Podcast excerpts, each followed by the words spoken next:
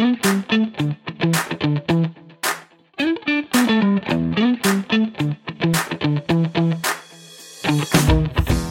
to the Lawyer Life Podcast. Each week, we discuss a topic to help ourselves, other lawyers, and law students navigate their days with a little less stress ideally a lot more fulfillment. On today's episode, we continue our new season back to school with our guests Bronwyn Tonelli and Ali Haji. We give some practical tips to law students. I'm Mike Anderson. And I'm Darlene Tonelli. Hi, Darlene. Hi, Mike. We're talking to you. I think you're in cottage country, north of the city, yes? That's correct. Yeah, I'm up near Lake Huron, uh, just finishing up my vacation and actually uh, benefiting from the wireless uh, network of a hotel chain that we all might know. So, mixing it up, something a little bit different here today. yeah.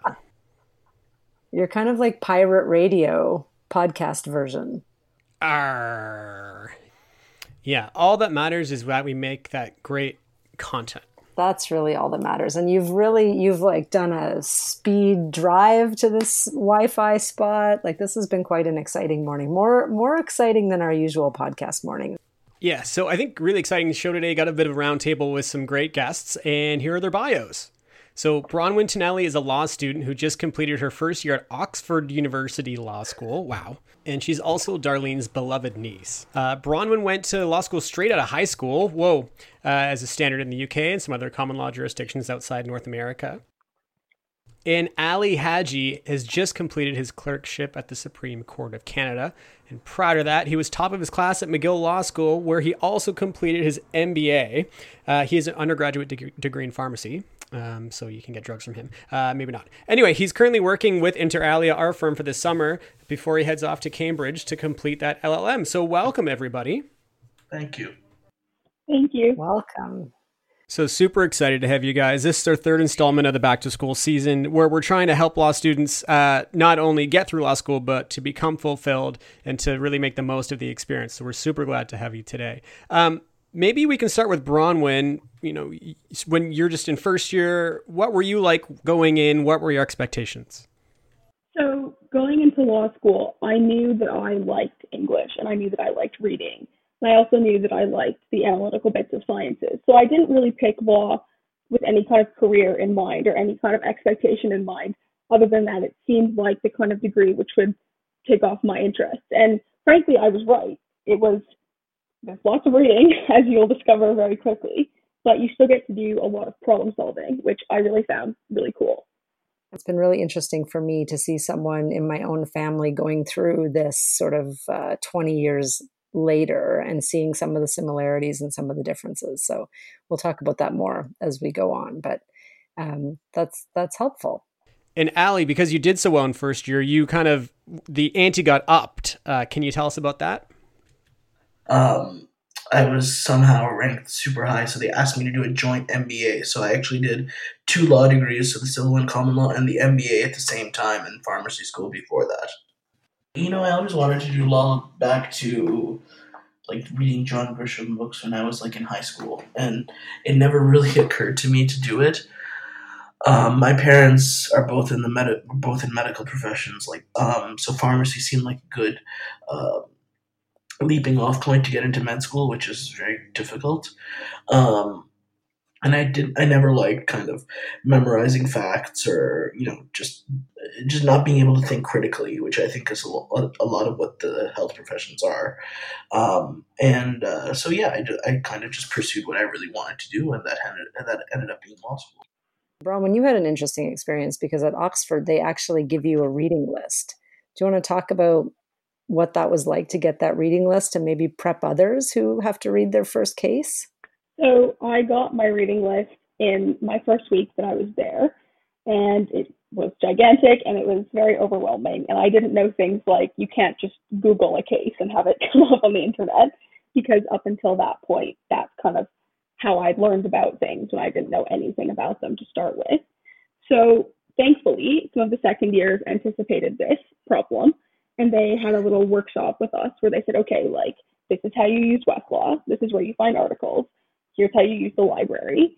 Different things are found in different places, and half the battle is actually not reading the stuff, but knowing where you can find it. So if you're struggling with that in your first week, I would honestly recommend talking to someone in the year above you because I guarantee they've experienced the same thing. Did the upper years tell you, did they do this on their own volition, by the way, or was this an organized thing through the school? No, they they just said, "Oh, we remember this. Here, we'll show you." The library does organize a session. It's not like they leave you completely in the dark, but it was nice to have a smaller session with just kind of four or five people where you didn't feel like you couldn't ask certain questions, and it was just really nice. So I'm glad that they did that. Wow. Well, and when you first read that case, I mean, what do you what do you what would you like to tell law students who just pick up a case now and try to read it? Are there any any things that would help would have helped you if you had known that? Yeah, so there's a couple things. A lot of them are really quite basic. So if you already know it, good for you, but I did not when I started. For example, the facts of the case and the point of law are completely separate. You can read a case and it's, you know, think of it like a story about well, what actually happened in the case. But going forward, that facts tend to be, on average, less important than the point of law. And if you're struggling to distinguish these at the beginning, I would strongly recommend reading the headnote carefully, which is the little bit at the top, which gives you a summary of the case, but then also talks about the point of law. The next thing I would say is use your textbook. If you're struggling to understand what a case means, either the facts or the point of law, often a textbook will have an index of cases with page numbers next to it. So what I would do is go through my reading list and use this index and write down the page numbers next to every case. So if when I got to the case, I didn't understand the broader significance or just wanted some more information or a summary, I'd go to that page in the textbook and it would give me a kind of summary and I could understand it easier. My third tip would be don't be afraid to use online summaries, but if you do, use more than one because often they can be a little bit too simplistic or say slightly different things. So don't be afraid to do that, especially at the beginning, to just understand the facts of the case. But if you do that, I would say don't have that be the only resource you use. And finally, while a lot of people will tell you, you know, you don't have to read the whole case, this is true, but every once in a while, it's really nice to, to read the whole case, look at it carefully. It gives you a real appreciation for how the common law is developed. And if you're interested in that particular area of law, it can be actually really, really fun. Well, two points. Mike will have his own comments on that. But the textbook, did you find the textbook at the beginning of the year or uh, later in the year? So I had the textbooks in the beginning of the year, but I didn't realize about these indexes until the end of the year. It's so funny. The second one, I'll talk about textbooks in a sec, but the funny thing about when you say use more than one online summary, when I went to law school, which you will both laugh at, um, there wasn't there weren't summaries online. Like that wasn't really a thing at, at all. And it was really all about finding the person who in the upper year had and a summary or some people in canada call them cans and maybe there are other terms that people use in, in different countries but the idea is um, it's sort of a course outline that is prepared by students and usually from upper years to show you what you need to know for the exam. And when I went through, there was a real, you know, focus on who's going to get the best summaries. And there was like the guy who had the best summary, and you had to go to that person and like try to find a way for them to give you the summary. It was really quite uh, a different scenario. Was that how it was for you, Mike, or had things improved by your? Uh... Uh, you know, I'm starting to think I just didn't do law school right or something. I mean, I read everything. Like I read everything, uh, and I made my own summaries. Wow. I didn't really rely on others people other people's work at all. Like the internet was a thing, but I never looked up a summary online. Like it was just me insular to Mike and my work. And I think there's a bit of a flaw to that looking back. Like certainly overworking uh, is one of those flaws, but I wasn't working smart. And I think I could have benefited from other people's perspectives. I mean, I remember my first property law class, um, I was called upon to summarize the case, and I did that in my own way, and I think it went fine. Um, but if I did look to other resources, if I did look online, if I spoke to more people about what was going on, I think I could have benefited from their perspectives. Um, so that's, you know, I think there's a lot to learn from my just trying to figure it all out and maybe overworking. But um, speaking of which, so we could learn a lot from Ali because he's been behind the curtain, so to speak, on judgments, uh, having just left the Supreme Court as a clerk. So, Ali, could you, what would you recommend to first years on how to understand the point of a judgment, how to study, um, you know, that sort of thing? So, without revealing anything about how judgments are written um, or how yeah, what the judgment process is because I'm not supposed to say anything about that. It is strictly confidential. Um, I would say don't read cases at all, ever. like just don't, don't do it. It's a, it's such a waste of. I can't believe you read cases through law school. You know what the, you know what the funny thing is? I was number one in McGill Law, and number one in McGill MBA. I never read a single case throughout all of law school. Wow. When you say you never read a case, you mean you never read them all the way through or you never read any? No, I never read cases, period. Like I, I actually I actually like from first year first year contracts was my first law school exam. And I spent a lot of time studying for first year contracts at the expense of every other class because everyone said that first year contracts is the hardest class possible. So I spent a lot of time studying for first year contracts and then forgot to study for first year torts and first year obligations and first year like you know I forgot to study for these classes. So at the after my contracts exam, which I aced by the way, I was like, crap, I don't have any other I don't I haven't studied for these courses. So I started reading Halsbury's and these kind of indexes and textbooks and whatever just to like do it really quickly. And I realized that wow, this is a really efficient way of studying. So from the point that I read that contract that last contract case until I got to the Supreme Court and read the first piece of case law that I had to read, I don't think I read I don't think I touched a single case on Westlaw. Wow. So this is a very interesting mix of people because I'm certainly, I mean, Bronwyn is is much more academically diligent, but I was I'm like in the middle between Bronwyn and Mike and Ali. Um, and I think that what I observed actually, Ali, is very similar to what you're saying. And why I asked about the textbook is I just remember finding the textbook. We at, at U of T, we were not taught with the textbooks. We were not taught they existed never mentioned. and one day I was in the library and I found the tort law textbook and I was like, oh my God, why don't they tell you like this is how it works and then learn the cases? Why don't they teach you the architecture and then plug in the cases? But, you know, depending on different law schools that people who are listening might be attending, there can be a different structure. But if you go to a case law based structure, certainly the ah. idea, you don't agree? No, I just realized it's it's because I came from a textbook law school where I read the portions of the cases signs, but not like every single word of every single case. Oh, gotcha. Okay, well, I'm glad you clarified because I'm like, what? How did you ever leave yeah. your house?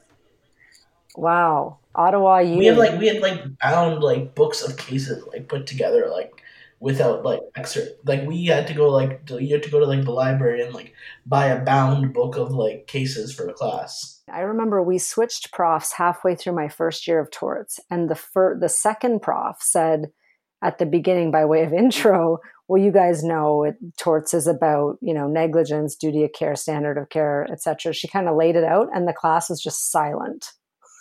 no one said anything because we didn't know that structure. We were just sort of wrangling around with the cases and talking about the issues, not really seeing the big picture. But Mike, tell me about how. So you did you get a textbook like when you started at Ottawa? yeah, totally. We bought the text, and uh, don't get me wrong. Like some classes, we did have that big book of bound cases, uh, but most essential courses were taught from the text. Like torts, crim, property. You know, we had the text, we were assigned pages. The nice thing is we got the rationale as we read the cases and the excerpts of the cases. So we were guided through the law. Cases were used an example of how the law wow. gets to a place, but it seems just like kind of random and inefficient not to link the cases to anything. So I guess I'm happy that we had that. Well, at the exam time, just to fast forward, I had a roommate who shall remain nameless, but if she's listening, we'll have a good laugh. Um, but she studied the way that Ali um, explained for torts because she had left it too long and had been focused on the other classes, same sort of description. Um, and I remember sitting in a coffee shop teaching her what I knew about torts the night before and thinking, like, there's no way she's going to fail. She doesn't know anything about torts. And she got an A on the exam because yeah, my life.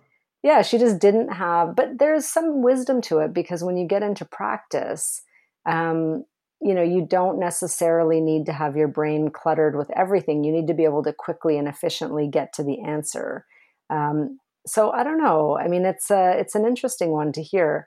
Do you did other people at McGill study the way you studied, Ali, or was it sort of a uh, were you obviously you ended up at the top of the class, so it worked. Um, I, am I'm, I'm not sure. I mean, I, McGill by and large is um, everyone. I, I know a lot of people use summaries at McGill, and you know if you know people, these summaries kind of float around, um, which are very very useful, especially in a crunch, and saved me a few times. Um, especially for cases uh, for classes where there is no textbook um, like civil law cases, civil law classes, you generally don't have like a book that's readable in English um, or any resources in English for those. Um, so I know those go around, but I think by and large, law students are a very type A, diligent sort, um, which I'm not. So I feel like a lot of people focused a lot more than I did and took it a lot more seriously. Uh, to be honest, like I, coming from pharmacy school, I never thought that I would get into law school. So just going in on the first day of McGill Law School, I was like, I'm just lucky to be here. So I never kind of took it as seriously as everyone else. Well, it's really interesting to me uh, as I'm hearing this. I'm just kind of rewinding backwards and realizing that you know what we're trying to do with this with this series for law students is just to put a couple of different perspectives out from people who've already done it, who are not in the class with you or with the people who are listening. Um, and to say, okay, well, this worked and this worked. Like I think Bronwyn, your strategy worked for you in first year. Ali, your strategy worked for you. Um, and I think there's also this other bit that needs to be said, which is, um, and Mike, obviously, your strategy worked for you too. Sorry. Thank you. you. It worked very well. Um, Mike was so wildly successful that here he is today, a co-host of the Lawyer Life podcast. and inter. That's why I work so hard. I was just when I get through law school and become a lawyer. Ultimately, I just hope I can host a podcast. this, was unexpected. Wait, that, that, wasn't supposed to be the goal going into well, law school. It's mean... pretty high up there. I don't know that it was the goal, but man, it sure is fun. Um, anyway, but my point is just that I think there's something too about comfort level because I lived in a house of four law students um, in first year. And I would say on the spectrum, we had two international students who had come from um, China and uh, the Ukraine. They studied a lot because they were doing law school in their second language, which was really, really challenging. Wow.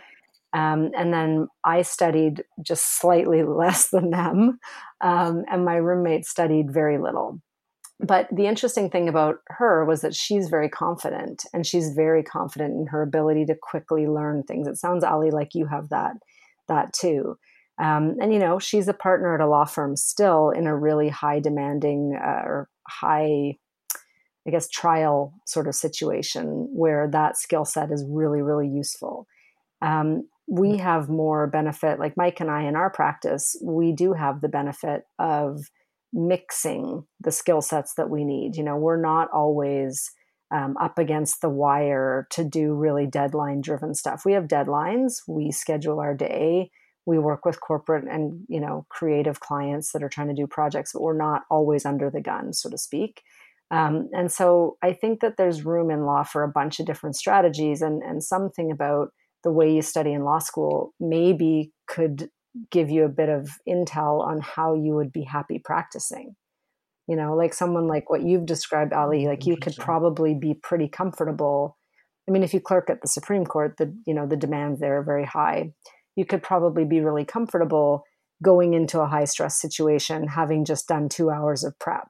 Whereas for me and maybe bronwyn too um, I would be like, I need to do two days of prep to be confident that I've got everything and I'm not going to be missing a piece of information. So I think it's it's interesting to hear these strategies and to think about what does it mean for a future career. Have you given that thought, Ali?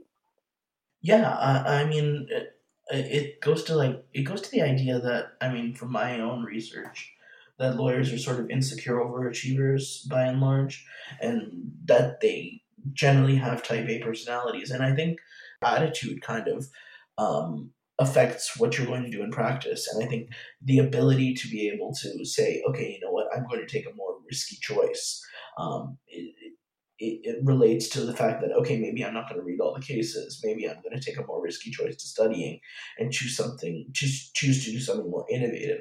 So i think in that way it kind of transfers over because i feel like a lot of law students and i feel for a lot of law students working at the big law firm is still the major focus of their career by and large because they take a conservative approach to their career just the same way they take mm. to their studying where someone is willing to innovate and take that further step and say, okay, I'm going to think outside the box about how to approach this problem.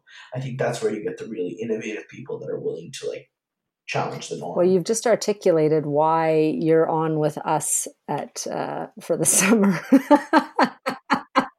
Which makes good so. sense. Um, but I do think, too, attitude, the thing that you mentioned, I, this is a question back to Bronwyn, but I think relevant for, for everyone to hear is you know, do you are you kind of doing all the reading and doing all the prep because you want to feel a certain way when you go into the exam as part of it? That was part of it. But I also genuinely found it really interesting. It was always like, this is so cool. Like, I really like this. So mm. I, yes, I worked because I wanted to feel prepared in the exam, but I was lucky enough for that to not feel like exhausting and, and miserable because genuinely I was like, I like this. Like I'm happy to be sitting here doing this right now. So I definitely don't think I could have worked as hard as I did in first year because I am one of these type A people that Ali is talking about. Had I not really loved it. Yeah, I think that's a great point. And looking back on myself in law school, I could have channeled my type A tendencies a little bit more. Like I remember going into exams in first year, I would just spend so much time making sure that you know, I knew the cases, the facts, the rationale, the decision, the names, and effectively had to memorize. And I had to have this perfectly laid out summary, put a lot of time into that sort of prep. Um, but I think where I maybe could have better spent my time is something that maybe Ali excelled in. And that's actually just understanding how the case fits into the broader scheme of law that you're studying. Like a more broad view, I think I could have benefited from kind of asking like why is the law this way what is the law trying to achieve how does this judgment fit into that um, and that would have been probably a better use of time than understanding every nuance in every case or every fact from like case X or something. Uh, it's like seeing the forest from the trees. Um, I know it's corny. Sorry. It's just I think that my expectation was I needed to go in to have myself at ease. I needed to feel like I was perfect and did everything I possibly could to be ready. But really, just knowing what the law is, try, is trying to achieve would have been sufficient, I think. So, you know, Ali, is that fair to say you're a person who obviously did quite well and you seem to have taken that more uh, broad approach? Yeah, I, I mean, I, th- I think it also comes down to the fact that you know, the law is a society, and this is, goes really deep, and I'm sorry to do this on this podcast. And this is the only podcast you could do this on, or one of them. yeah, we're super deep. We're so deep. Just go there. It's fine. I mean, the law is a societal construct that we all subscribe to, right? And so, by virtue of it being that, you need it conforms to societal values of what we think is right and wrong. So basically, the law is common sense. So if you're approaching a contract question or a tort question and you end up with a result that's not congruous with what you think it should be, then maybe you're doing something wrong. So in that sense, what I like to do when I was writing law exams is kind of say, okay, person A hurts person B negligently Clearly, person A is negligent and should be liable. Now, here are the cases that help me support this. Not necessarily case A says this, case B says this, case C t- says this, and therefore the person should be therefore the person should be liable or coming to a result. The law needs to make sense. The law needs to be coherent, and the law needs to kind of subscribe to these social values that we all have and kind of the social contract that we subscribe to. And by virtue of that, you know what the result is going to be for any given social for any given torts contract. Every basic case, you should know the result going in. The cases are just there to kind of help you get to that result once you know it. Right. That's you very well articulated what it is to mix up the forest for the trees. Um, and I think, sort of to Mike's point about going in with comfort and being a false sense of comfort, that is such an important point because knowing everything is good, but it won't necessarily get you the A on the exam. What gets you the A on the exam is understanding how to answer the question on the exam. So that's one thing that I was going to say as my tip is um, the classes that I did the best in were the ones that I did practice exams because um, the pra- and some of them I would take them to the prof and actually ask them to review the exam and say like, how did I do here? What's the issue with my response?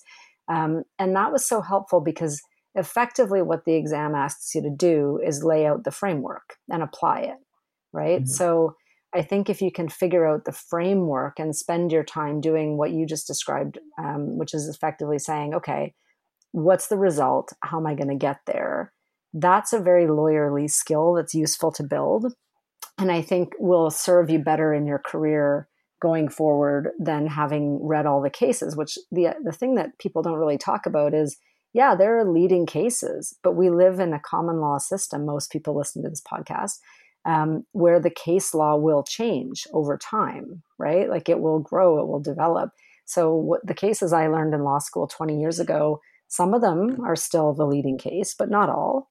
Um, it's good to know the leading cases, but pretty much whenever I get into a really case law specific issue now, I go and look at what's happened.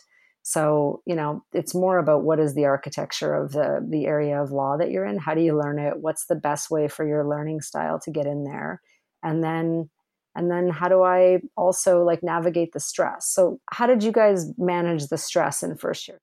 I played sports, so I was rowing and I was also playing soccer. So, for me exercise is really helpful, one because of the health benefits, but two just because it got me out of the library. And my other tip would be this is connected to law, but join some kind of law society or go to a law event that isn't just lectures. So you can kind of see like some bigger picture things, like why am I studying this? Like, oh, like look at these cool career panels and look at all these cool people who have come to speak about this. And it can kind of allow you to see why you're doing things and give you kind of some ideas for the future and some inspiration in the meantime. So those would be my two tips. Good tips. Ali? I think Bronwyn touches on an important point that if you keep yourself busy um, and distracted, then you don't really stress. But I mean, the advice that I would give yeah. to new lawyers is try to remember why you're there and what you're doing there. And I think that really helps put things into perspective as opposed to just stressing out about how a single exam is going to go. Mike, what was your stress relief tip? I mean, my tip now is to learn from my mistakes. I think uh, I, I, wasn't really. I was learning as I was going in law school for sure because I overworked. I think as we've covered, like in the law school sense and preparing for exams, and so we've, we've talked about that. But I also overworked literally. Uh, I was reporting for MTV News on political stuff during all of first year you know, first year exams in between, I went home and recorded a, an election special as that was going on. Uh, and then I was offered two jobs in the summer and I took them both with their consent. So I was working 14 hour days, some MTV News stuff. Two jobs, I took them into the second year as I was studying in second year. And eventually I just was exhausted and run down. So busyness actually was a problem for me. Uh, and I kind of invited stress into my life. Uh, as I was running around with my head cut off. So I would say you know, there will be opportunities. You need to learn to say no and prioritize, and that's something that's important even when you're practicing to to to keep in mind. Um, and focus on yourself and keep stressful situations at bay so you can be yourself, your best self uh, at law school. I would say. I think it's a it's a pressure cooker, and so much of it is just like being true to, again, why you're there and um, trying to do things, do the things that you've done that have made you successful so far right? Can I add one thing to mine? Yeah, go.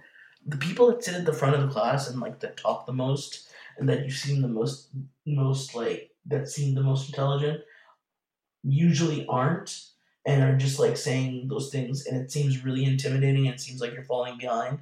But in reality, those people don't always do the best, is probably the best advice I could give. And also, don't let looking at what other people is doing stress you out either. That was something I realized after about a month, which is that I talked to the two people who had done the best in my college, and they gave me extremely conflicting advice. I remember thinking, oh no, like, which one am I going to pick? And then I mm. had this realization of like, but they both did well.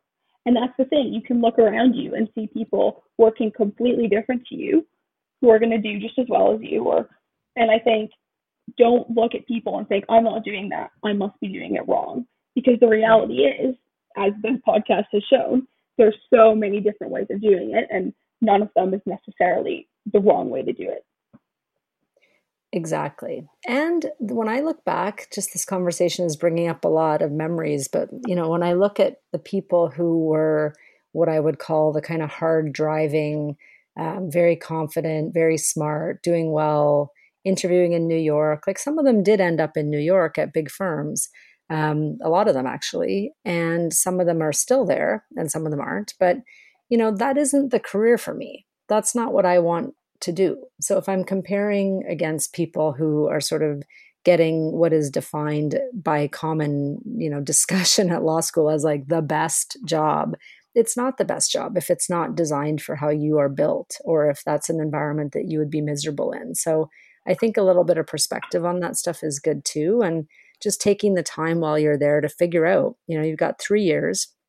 What is it that you want to do? And recognizing that you don't have to have all the answers because you can be iterative and you can grow and and go on different paths. And as you get older as mike and i talk about on this podcast quite a bit um, but i think i think there's a myth at law school that you know there are answers and some of the law students have them and some don't like that's just not true i think there's a really individualized path that each of us can kind of find in law school and the key is to kind of keep yourself sane and and take advantage of some of the things. We're going to talk in the next episode about um, some of the resources that are now available for people who are going through stress and having trouble dealing with the way that law school is. And um, I'm really excited about that because that did not exist and was not even discussed when I went through uh, at all. So that's going to be a really interesting bit, I think. Great summary, Darlene. Wow, that's your job, the summary. Mm-hmm. But you know, I'm I'm learning from you. We we cross mentor each other on this podcast, yeah. so I'm, I'm I am getting better at summaries. I think, and all of our listeners are going to get better at their totally. school summaries too. Okay, with that, uh, we're going to take a break, and when we get back, we're going to do our goods and gripes.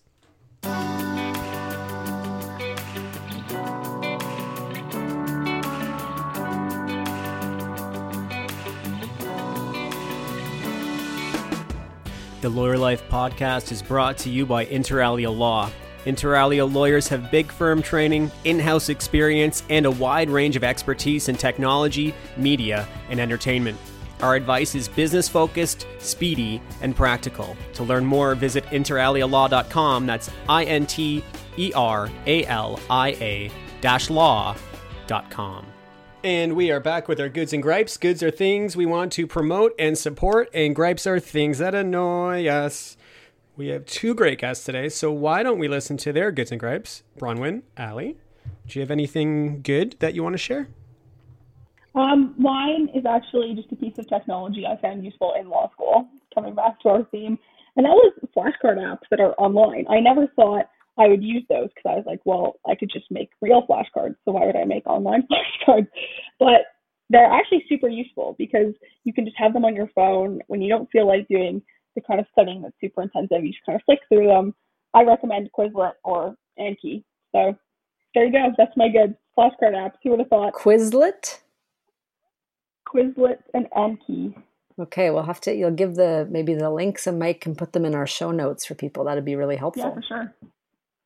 I'm gonna say Whole Foods Cafe because they have like awesome. They have like I was there yesterday because now I get because I'm working for Inter Alia. I get to work from home and I get to like walk around in sweatpants all day. And I walked in and they don't mind me being there in my sweatpants. And they have like awesome coffee and really, man, I should be getting paid for this. Um, they have like awesome coffee and great pastries. So go to Whole Foods Cafe and Whole Foods if you're listening.